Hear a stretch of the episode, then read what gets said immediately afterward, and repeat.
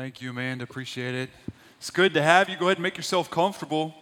My name is Luke. If we haven't met, I'm one of the pastors here at Legacy, and uh, I get the privilege of getting to speak and getting to teach on Sundays. If we haven't met yet, I'd love to get to meet you maybe after the service just to shake your hand and get your name and just hear a little bit about your story. Um, but if you have a Bible, go ahead and turn to 1 Peter 5. We are on the downhill last stretch of the book of First Peter. We have this week and next week, and then we will be done with the book. Um, it's been a great, it's been a great book for us as a church. Um, Peter has been talking to a church in trouble this whole time. As we looked in this series called Home But Not Home, Peter is speaking to exiles who are traveling through this world. This is where we live. This is our address. This is our city. This is where we live and play and work. And but, but at the same time, this is not our home. It's not our home. So he's talking to a people that are in danger. They're not about to be persecuted, they're in the midst of persecution right now. And so he's talking, and we looked at this in the earlier weeks, he's talking to a people that are disconnected.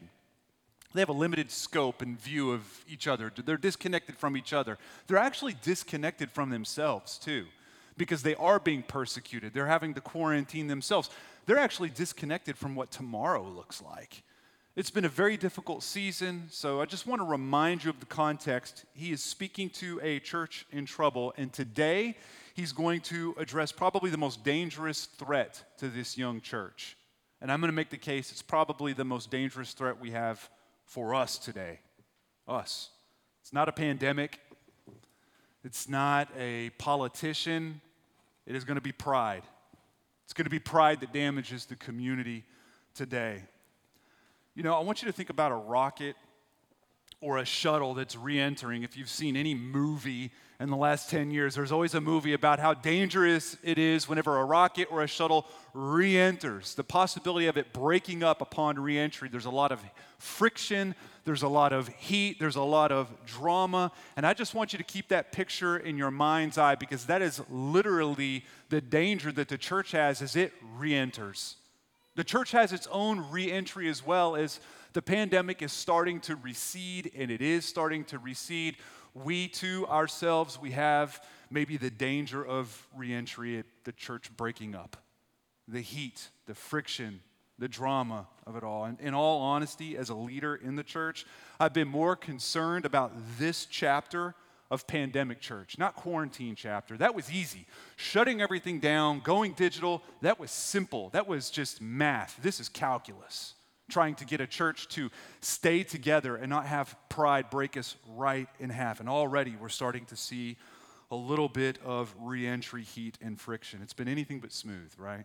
I mean, I'm thankful he's addressing this today on the day of a partners meeting. Or, or, if you're maybe if you're from another church tradition, we have our members meeting today, I guess is what you would call it. But guess what? We're having it on Zoom, which is just evidence that things are not back to normal yet, right? I mean, how many of you even had a Zoom account three years ago? Now all I have to do is say the word Zoom, and half of you are like, oh my gosh, you said the word, you know? It's because we're on it all the time. Things are not back to normal. So Peter is speaking to a church in trouble, and he is speaking directly to you and to me today. So let's look at 1 Peter 5. If you didn't bring your Bible, or if you don't have a phone that you could look it up on, it will be up on the screen. This is going to be the text that does all the heavy lifting for us today and shows us Christ more compellingly and more clear. This is Peter, and he says, So I exhort the elders among you, as a fellow elder, and a witness of the sufferings of Christ, as well as a partaker in the glory that is going to be revealed, shepherd the flock of God that is among you, exercising oversight, not under compulsion, but willingly, as God would have you, not for shameful gain, but eagerly not domineering over those in your charge, but being examples to the flock. And when the, chef, when the chief shepherd appears, you will receive the unfading crown of glory. Likewise, you who are younger, be subject to the elders. Clothe yourself, all of you, with humility toward one another.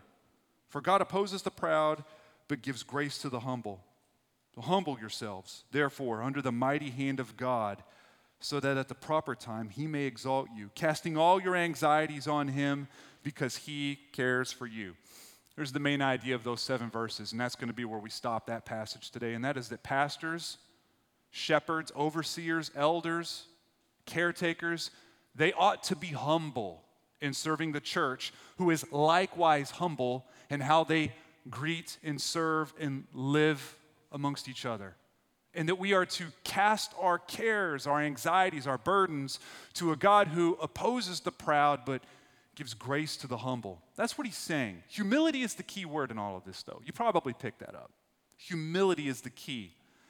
And, and, Peter is, he's an expert in humility in much the same way that a jewel thief is an expert in security systems, right? He, he wasn't, his reputation is not being a super humble guy. But he did watch with his own two eyes as Jesus puts a towel around him, and you'll get this in John 13. You should do it on your own this week. Look at this passage in John 13. It's the passage of the foot washing. We're not going to go into it today. But by the way, that is what Maundy Thursday in a couple weeks, that's what it celebrates. Whenever you hear people talk about Maundy Thursday, you're like, what does that even mean? It is celebrating the memorial of the foot washing. And when that happens, Jesus is putting a towel around him. It's a towel of a servant. And he wasn't just washing feet because he had this hang up with nasty feet. He was doing it purely as an example of how we should serve each other. And now that was a demeaning job that was usually reserved for the invisible people of society. And he watched this this demeaning gesture. And then many years later, Peter would remember that and he would say, This is how we're supposed to live as a church, starting with the leadership. Starting with the leadership. But eventually, it's how all of us are supposed to live. Let me just tell you that your pastors love you here at Legacy. And over the years, I've had an incredible honor serving alongside men who come to work with a towel on, I guess you could say. And as a church, we've resolved to only add men to the pastoral team who are comfortable leading with a towel. Comfortable with that. As a church, we've changed shape. We've grown, we've contracted, we've planted churches, we've grown again, we've contracted, we've moved, we've changed shape. And we've always had to flex the roles and how, how our pastors operate together. I mean, what worked with us when we were in the living room way back in the day does not work anymore. But we will always bend under the admonition that Peter is giving us here right now. As we adapt, we will always be a willing pastoral team, an eager pastoral team, and a humble one. Humble towards you and also humble towards each other. In fact, if you've been through our partnership class, we kind of do a little bit of a deep dive on how we relate to each other, even as pastors. It's, it's a plural landscape. It's not one of a pyramid. It's not, I'm not the boss of legacy. Let me just put it that way. Right? We sit around a round table where we defer to each other. I don't have two votes. I, I, get to communicate, and they defer that to me. There are things that I defer to them, and we interact with each other, but our board's symmetry requires we drop our pride by the door. It requires humility, or it does not work. If we come in demanding our preferences, it does not work. So, why is this important for you to hear? Because most of you probably don't aspire to be a pastor or an elder, right? So, this might sound like a piece of, of Peter's work that is to some of us and not all of us. That's not the case. It's likely, it's likely, very likely, that many of you won't be at Legacy Church for the rest of your lives. Okay? If we could just be honest for a moment. I wish that was the case. I mean, you all are my favorite people. I love you a bunch. I wish we could just ride till we die, you know? Just go, go all the way to the distance and be together for a hundred years. It's probably not going to happen, though. A hundred years ago, that might have been the case when people were born and they lived and they died in the same city and they were part of the same church. That was kind of what we saw, but that's not really society anymore. I mean, you can work from pretty much anywhere in the country now. I mean, now it's actually looked to be kind of odd if you were born, lived, and died in the same place. Almost like there's something wrong with you. Now it's more culturally acceptable to move and to shift and to go from place to place. Now, I don't know why that's the case. I have some theories, different sermon, right? But let's just say, statistically, if statistics are right for Knoxville, less than half of you will finish your story even in the city of Knoxville. Forget legacy. You won't finish here in this city. So, when choosing a local church to partner with in the future, Okay, and if you're watching by video, you might be in the, in the process of doing that. Listen, if you're shopping for churches, the, the pandemic did you a solid, right? Because no longer do you have to go through the awkward step of actually showing up to a place to find out if it's actually going to work. You can just shop it online. You can look online. Listen, if the speaker stinks, you're probably not going to want to go and check it out, right? So what people are doing is they're shopping on YouTube. I don't blame you. That's what I would do. But whenever you look for a church to partner with, here are some things I think you should seriously evaluate. Doctrine, number one, right? Doctrine. Philosophy of ministry, I'd put up on that top shelf. Hospitality, are they a warm church? A solid sense of vision for the city, that belongs on the top shelf. But here's a big one how the pastoral board operates. Because if they can't humbly serve each other, they will never humbly serve you. You've got to know that. Peter could care less in this moment about how impressive these men are in communication skills and entrepreneurial management or how fast they could fill a whiteboard up with their best and most brilliant thoughts. He could care less. If they are not humble, they are dangerous. They're dangerous. That's the point he's getting across right now. But then Peter pivots from speaking as a fellow pastor and elder to just a, a fellow partner just another person in the church alongside. And he says, Be humble with each other because God is going to oppose the proud and he's going to give grace to the humble. That's a phrase you've probably heard in the Bible a few times. You'll see it in James. James says it word for word. They get that from Proverbs 3. Here are the two points I want to make about pride today one is that it is war against God, two, it's war against each other. It's war against God as we oppose Him, so there's a vertical contention, and then we acidically break each other horizontally. We hurt each other. I mean, the, the biggest problem about pride is not that it's annoying, which it is, right? We can all agree it's annoying. But the proud person sets him or herself up against God, and God in return sets himself up in opposition against them. And if you're like me, you probably thought, well, shouldn't God be able to get over that? I mean, he's mature enough, right? Can he step past that and not just be opposed to them just because they are opposed to him? The answer is no. God delights in being trusted. Let me say it this way God deserves to be trusted. He's never broken a promise, He's never broken a covenant, He's never broken His word. He's always told the truth. He deserves to be trusted.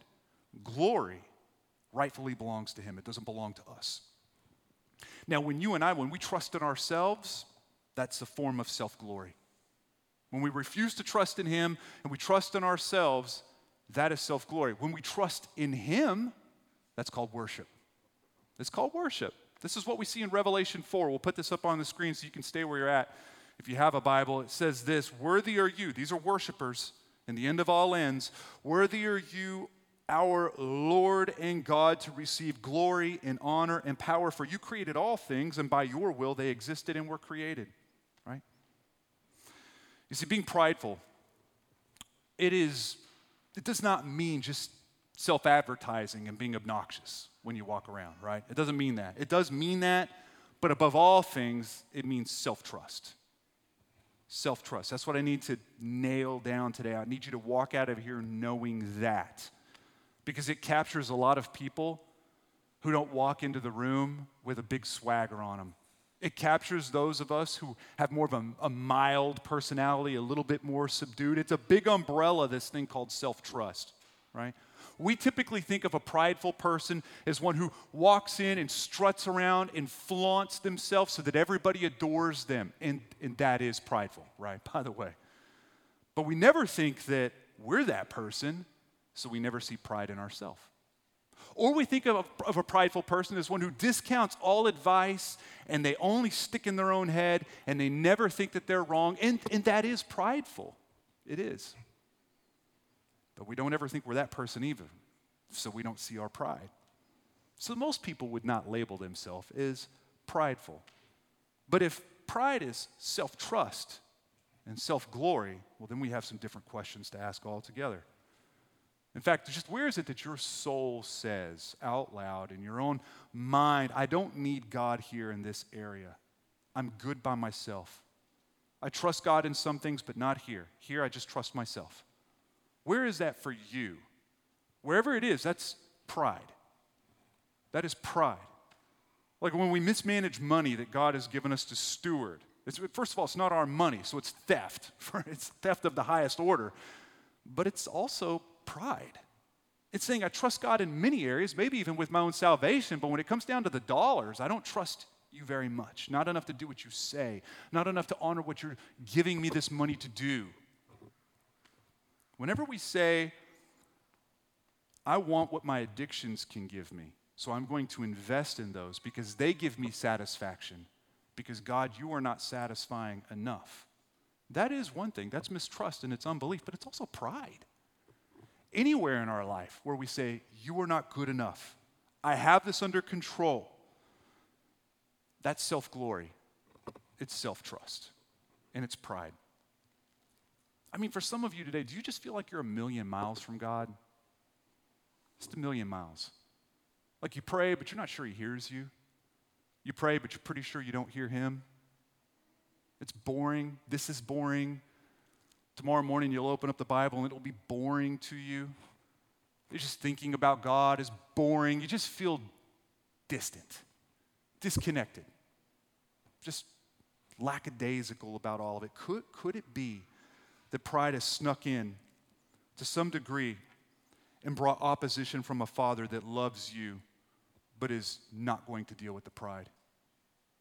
Could it be that the pride in your life where you have failed to trust God and refused to trust God has set you up in opposition to God?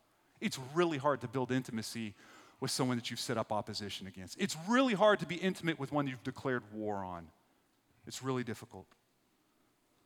That's just one problem with pride is the vertical aspect. The second problem with pride is that it is acidic to community because it puts self in front of others. It is the soul saying, me first, you last. Me first, above all things, you dead last. Which is a problem, obviously, because the gospel is a story of humility where God comes to the proud that are saying in the moment, me first. That's who he comes. He's not coming to nice people, He's coming to murderers and villains. Humility is the vantage point where others are first. Their ideas are first. Their desires are first. Their hopes are weightier than our hopes. Humility is putting our preferences down and lifting up the preferences of others. And humility also is able to preserve unity in something like this, even though we're all very different. We're all different. I was talking to Samuel, who's back there. You can't see him in the hole, running the screen. We are talking about rap music for way too long this morning because we're both big fans and connoisseurs of rap music. I, I, bet half of you don't even care about rap music. We all have we have various interests in who we vote for, what we eat, where we shop. We're different, but yet we could still have a deep unity, a resounding harmony. But we can't have it without humility. We cannot have it without humility. It only works with that. Now, what society will do, society will pretend and it will shop to you that you can have unity and differences without Jesus. You don't need Jesus to have a, a synergy, a chemistry together. You can take your differences and we can all get along without Jesus. Listen, that's a cheap unity. That's unity until it's hard. Without the gospel, unity only works if there's no heavy sacrifice. That's the only time it will work. You could be different, but not inconveniently different. Not inconveniently different. As soon as your differences cost me and make me have to sacrifice something and put my preferences down, well, that's going to break everything, right? Because the human soul always says, yeah, yeah, yeah, but what about me? That's what the human soul says. I get the whole unity thing. We're all supposed to go forward. I get it. It's a new day. It's dawning. The pandemic. But, but, but what about me? I get it. I'm joining this community group and it's supposed to be awesome because Luke keeps saying it is from the stage. But what about me? What about me? What about me? We've been saying it since we were babies. What about me? And this is how God finds us. This is how He finds us. This is why the gospel is so beautiful. He finds us putting ourselves first, but pretending that we're not. he finds us, maybe others oriented, but with a ceiling to it, right? With a level. And what he does with this gospel is he removes our need to be first and he frees us to be last. Listen to me, he liberates us to be dead last. There is a freedom in being invisible. There is a freedom in not having your demands front and center in every room you walk into. There is a freedom He frees us to look to the interests of others. He frees us to don ourselves with a towel to serve. He frees us. The gospel edits the soul's demand of what about me? And he turns us into a people that stick together like glue, and we look at each other and we say, What about you? What about you? You first, me second. So when our soul says, Who will care for me? God says through his gospel, I will. So we're free to cast our burdens and our anxieties on him. He catches them. And we're free to drop our demands by the door. And this is why the gospel is so good that he turns our position from one of opposition to one of grace. One of grace. That's what the gospel is. If God opposes the proud and gives grace to the humble, there in that, just that phrase alone is the pivot of the gospel. He found us as people that deserved opposition for eternity, and He gives us grace. God's goodness, His favor, His love, His adoration totally despite us despite us throwing rocks at him as he comes close to us. That's a beautiful story, the story of the gospel. And the only response that makes sense for the human heart is one of self distrust. That's what humility is self distrust. So I'm going to drill it down to a solo application, and then I'm going to spend the rest of our time on a communal application that I hope is going to be helpful for you. But the solo application is where do you find your heart and your soul saying most, what about me? What about me? Where do you feel like you must trust yourself? Where do you continually put yourself above others? Where is that for you? Proper humility is you casting your cares where your soul most wants to step in and trust in itself. But if we were to just zoom out and look at our communal application a little bit, I want to talk about how we're going to need humility to make it forward as a church. And, and I'd like to say just specifically Legacy Church. I have great hope that we're going to do just fine as a church. But I'm just talking also the Church of Knoxville, the, the, the Church of the Appalachian South of America, of the West. Zoom out as far as you want. And so there's a, a model that I've been working on, and I'm borrowing more from our Acts 29 church in Minneapolis, just blocks away from where all the riots have been. And he came up with this. We're going to put this up. This will be a helpful rubric. If you can go and put up the five people, there are going to be five categories. Listen, no matter what we deal with as a church, we're going to be sitting on a spectrum. Okay, so if you're watching at home and you can't see this, there's five little silhouettes, right? And we're going to have five labels, one for each one. Listen, don't think I'm making fun of you. I mean, I might be making fun of you as we go through this, but I've been in all five, so I'm just making fun of myself too, right? so I'm going to let you know I've been all over this spectrum, but the church sits on a spectrum that's going to require humility or we're not going to be able to move forward. So you can put any flashpoint you want in there. We're going to use the pandemic because it's familiar to us, and we're going to go to the chaotic personality. The chaotic personality are those that are filled not with anxiety, but an angry, anxious fear. They struggle with anxiety and they trust in themselves to control all the variables, try to keep them spinning correctly and not out of control. This person is the one that probably bought all the toilet paper in the earlier days about a year ago. They were double masking long before it was cool to do that. You might be watching this as a chaotic. I doubt you're here though. You're probably watching online because it's hard for you to leave the house because you've had anxiety even before the pandemic. If I could just be honest and maybe a little transparent, a lot of my life is spent in the first two categories. I'm an anxious personality. I get I get the chaotic person. But this anxiety presents itself as an anger sometimes. This would be the person that yells at others if they don't have a mask on, or yells at others if they're standing just a little bit too close. So their fear is demonstrative, right? So, right after the, the, the, pandemic started, when I was running down Sequoia Hills on the other side of the road, a, a woman yelled at me for not having a mask on, although I was running and we were outside, right? This, this is more of that type of a person. They're angry at rule breakers. So, their key struggle is going to be to trust God, and rather, they're going to prefer to trust in their own ability to keep themselves safe and to keep themselves solvent. That's where this is at. Let me just tell you if you're in this chaotic personality, and again, I, I can be here easily, you need to know that this is a pride. Might not feel like it, right? It's a pride, it's self trust. It's self trust. Me first. God cannot be trusted. He is not in control of what's going on in this scary world. But if we were to move one step across the spectrum, we're going to find the cautious person.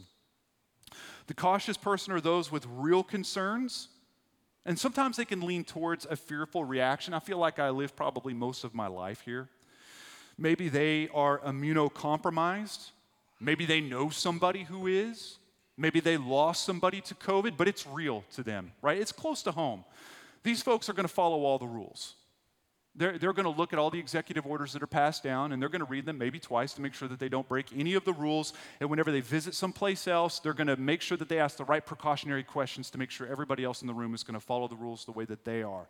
They also are a little bit less likely to show up to gatherings of any size.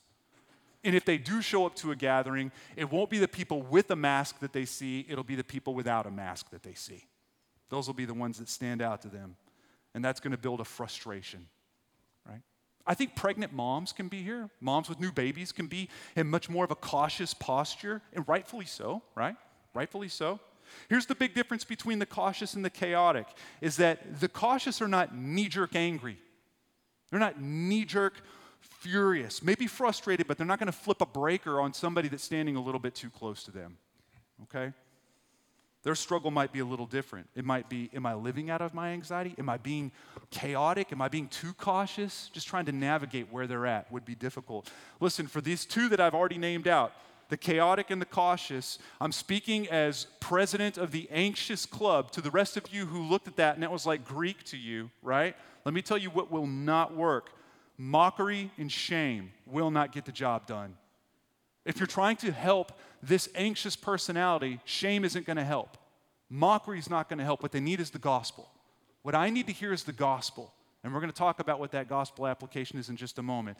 But if we move one more step into the careful person, this is in the middle, doesn't mean it's the best, okay? It's not the best. But these are those who act like they probably normally did when someone had the flu, right? They take precautions to match what they've always taken, maybe plus 10% or so. They don't, they don't let the virus completely reorder their life, but they know it's a thing. They agree it's a thing. They're still having friends over anytime they want, but it's a case by case basis because of the caution level. They know a half a million people have died from this, maybe more, and they're sensitive to it, but they're not fearful. Not fearful, right? They might be waiting for a vaccine where it makes sense for their life and happy to step up and get a vaccine, but the vaccine wasn't their new Jesus.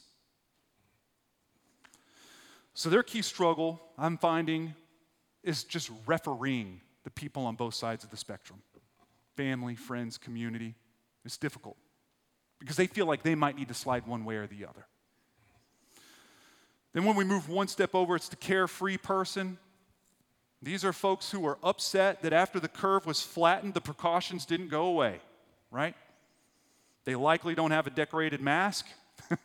they probably got a free one somewhere and they've been rocking the same free mask for about a year now. These are the ones that will post on social media that there is no science to match the response that we are seeing right now. There's no science to back it up. They're very math oriented, furious that churches shut down, that gyms shut down, that restaurants shut down. They understand that yes, people are dying, but do the math. Sure, we get it. Lots of people are dying, it's horrible, but do the math. A lot of studies being quoted. These are people that are going to live their life. They're going to have their friends over. They're likely to ignore the mask thing. They might have one in their car, but they will be frustrated and they might roll their eyes when you're not looking if you ask them to put one on. Okay? A little bit more carefree. A little bit more carefree. Their key struggle is going to be pride in the form of judging others, looking at other people as sheep with no courage, with no brain, with no logic. It's going to be their struggle. And then when we get to the very other end, which I know you all are waiting for, you're like, what is that? Is that me? It's the caustic one. These are those who refuse to wear a mask because it's God given right for them not to wear their mask, right? They probably don't even own a mask because they burned it at the courthouse steps this week. These are the ones that canceled their Costco membership as soon as they said everyone must wear a mask before they realized that everybody was going to do that, and now they don't have a Costco membership. Now, their response is not math driven, they're just angry and they're filled with resentment.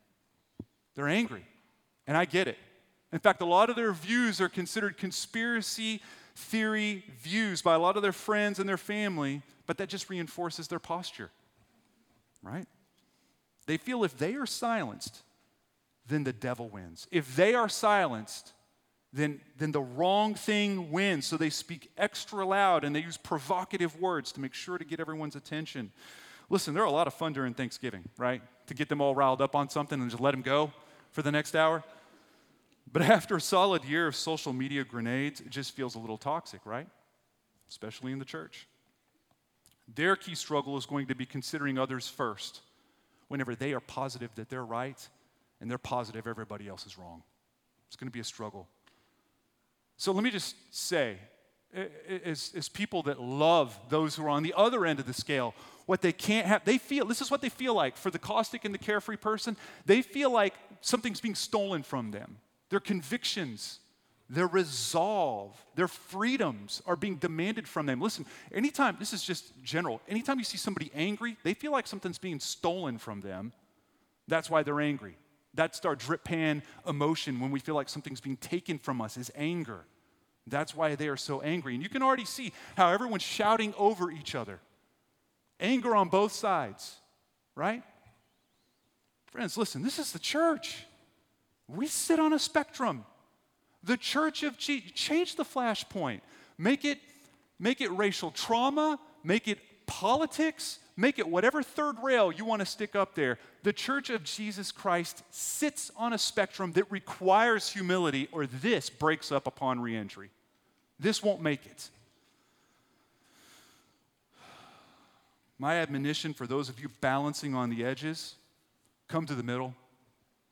Take a step in, join the rest of us. I get it. I get it. We instinctively start out on the fringes, but you cannot live there. You can't live there. And yes, this requires putting down trust in yourself, and it requires putting down contempt for others. This is what builds community. Community hinges on you and me dropping our preferences and coming together with humble postures. That's what community is. It's more than just a sum of individuals, it's more than just a room full of people, right? It's a collection of those of us who have laid some sort of a preference down for the good of the whole, in the same shape that Jesus did when he came and put on a towel and humbled himself to build something very beautiful. Now, in the West, in Knoxville, we're in danger of losing community. Certainly, you've seen this, you've felt it, because of our pride of holding on to our demands and our preferences with a white knuckle. I'll tell you, as legacy, our goal as a church has not been to get back to normal as fast as possible. It's a pretty dumb goal, I think. But our goal has been to maintain this rugged devotion to the gospel and grow forward in unity. In whatever shape that takes, to grow forward in unity. That's what the psalmist says in Psalm 133. Behold, how good and pleasant it is when brothers dwell in unity. Dwelling in unity has had to look very different at different times over the last year, right? Whether it's across a Zoom screen or over a phone or 10 feet away over a backyard fence or, or, or in a room but everyone's double masked or, or whatever it's had to look like for you, we've had to figure out how to dwell together in unity. So let me just say to the chaotic, I am not saying stop being a wimp and come to church. If you hear that, you're not hearing me. That's not going to do anything but use shame as a lever. And again, as a person given to anxieties, it's never been helpful for me when people have told me something like that. What I've needed is the gospel. The gospel that says that God is in control of every breath, every virus, every death every molecule. He is in control. I'm out of control, but He is in control, and He has never lost control. Even when brutes and villains were destroying His Son, He was not out of control. When Jesus was a corpse and being pushed into a tomb, He was not out of control. God has never broken a promise. He's never been out of control. It says this in Isaiah 41 Fear not, for I am with you. Do not be dismayed, for I am your God. I will strengthen you, I will help you, I will uphold you with my righteous right hand. John 16, 13, Jesus says, I have said these things to you that in, in me you may have peace. In the world you will have tribulation, but take heart, I have overcome the world. And then in our text today, verse 6 Humble yourselves, therefore, under the mighty hand of God, so that at the proper time he may exalt you, casting all of your anxieties on him because he cares for you. Again, my petition is not to return to a gathering. My petition to the chaotic is to return to community. In whatever way that looks, and you've had a year to figure it out. A year to figure it out. In a world of comorbidities and underlying cautions and compromised health, and I know it's hard, and I know it takes a ton of work. But after 370 days, if you're still isolated and have no one in your life, that's not the virus doing that, friend, that's you. It's you. And Hebrews has a strong word for us. And let us consider how to stir up one another to love and good works, not neglecting to meet together, as is the habit of some, but encouraging one another, and all the more as you see the day drawing near. Anxious person to anxious person, trusting God. Trusting God, not yourself. Because trusting in yourself, that's just as prideful before God as one who is openly boastful. And it invites the same opposition. Now, to the caustic, to the other end of the scale, this is not a petition for you to just abandon all of your convictions, all of your resolve, but to maybe measure your freedoms in such a way that you can keep your freedoms as long as it serves the fellow person. It's hard, I understand that. But you need to know you are free to lay your preferences down. That's what a freedom is, right? Galatians 5, Paul says this For you were called to freedom, brothers, and we are. It's one of the, the beautiful ramifications of the gospel. We're called to freedom. Only do not use your freedom as an opportunity for the flesh but through love serve one another. For the whole law is fulfilled in one word You shall love your neighbor as yourself, but if you bite and devour one another, watch out that you are not consumed by one another. Romans 12, St. Paul says, Love one another with brotherly affection, outdo one another in showing honor. Listen, if you're not free to put on a mask for the good of those around you, when the people around you would really love for you to put on a mask, you don't understand freedom and you've lost view of the gospel. You've lost view of it. Because the gospel is a story of laying our rights down, laying our preferences down, in the same shape of Jesus, who also walked laying his freedoms down, laying his rights down, and not demanding his rights. Your struggle, friend, is going to be to, you're going to want to take your foot off the gas and demand that everybody just walk to your speed. You see, legacy is bound to have reentry burns heat, friction, and drama and danger. But a community full of people trying to increase others and outdo each other in honor and carry themselves with a humble posture and leave self trust by the door, well, we've got a shot then. The church has a shot then. Go ahead and stand with me. We're going to, I've gone too long. We're going to, we're going to finish this out with communion. And if you're here, listen to me. If you're here and you're a skeptic or you're searching, or maybe you're searching, but you're kind of a skeptic. I did that for a few years of my life, right? Hated Jesus, intrigued by Jesus all at the same time. If that's you, listen, I want you to hear it whenever he says God opposes the proud. That is no joke. That is no joke. Your pride has stolen glory from God as you've trusted in yourself. And that, friend, invites opposition. It invites opposition. Your pathway to life is self distrust. I mean, let's just face it, you've never really even been free before. What the gospel says is you are free to fail. You're free to make mistakes. You're free to live a robust life. You're free to come in last. You're free to find satisfaction in Him. You're free.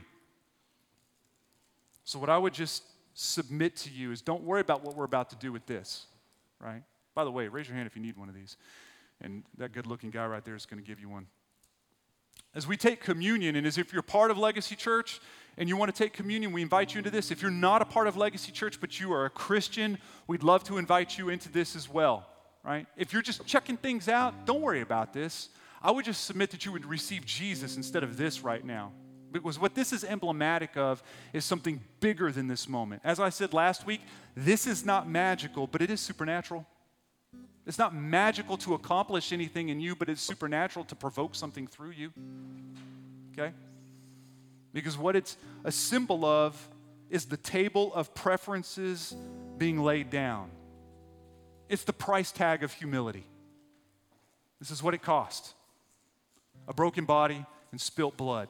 That's how humble he was. That's how far he stooped. It'd be one thing if he just wrapped a towel around himself and wash jank off of people's feet. But later on, he'd crawl up on a cross and wash stuff off of my soul. It's the level of stooping of a very good God. So when we consume this, it represents a king being consumed for us. That's what it does. It represents this pivot from God opposing us to God giving us grace. And so as you take this, I want you to think about and remember our God came with a towel on to serve, not to be served. Not to be served. And we walk likewise in that shape. That's why Jesus says that in John 13. He says, This thing that I've done, I did it just to be an example.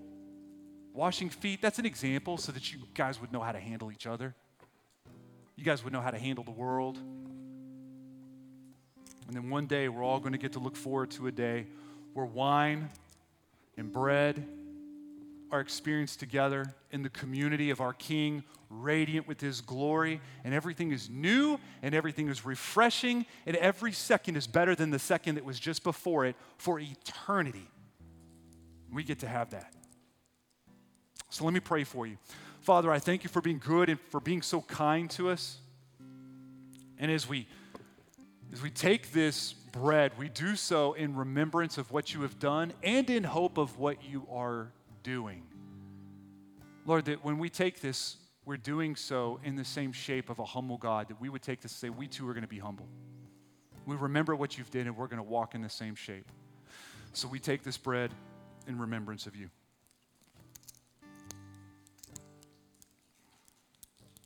And Lord, with this juice, it's just juice, but what it symbolizes is very significant for us. It's royal blood that was spilt on a hill of criminals by my hands, by my pride, my rebellion. My pride on display puts you on the cross, and you spilled your blood for me. So, Lord, as your church, we take this juice in remembrance of you and your blood that was spilled and looking forward to a new wine and a new heaven and a new kingdom.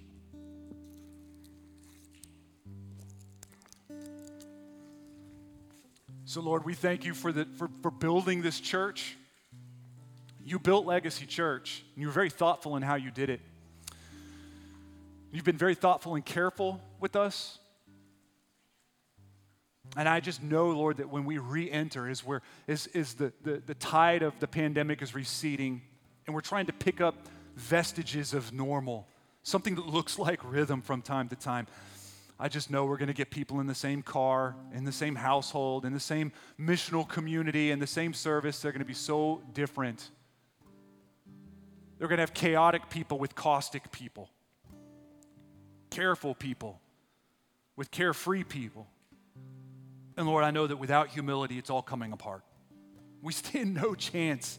We might do life together, but we won't like each other very much. But God, that you would call us together with a posture of humility where we could look at those who are different and they can be different.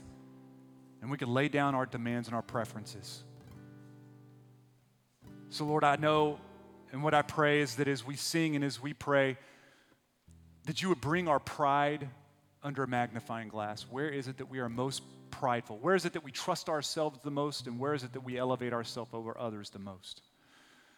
And Lord, that we would see your gospel fresh and new in a way that ministers to us and makes us free to be invisible and last. We love you, Lord. We thank you. And it's in your name we pray. Amen.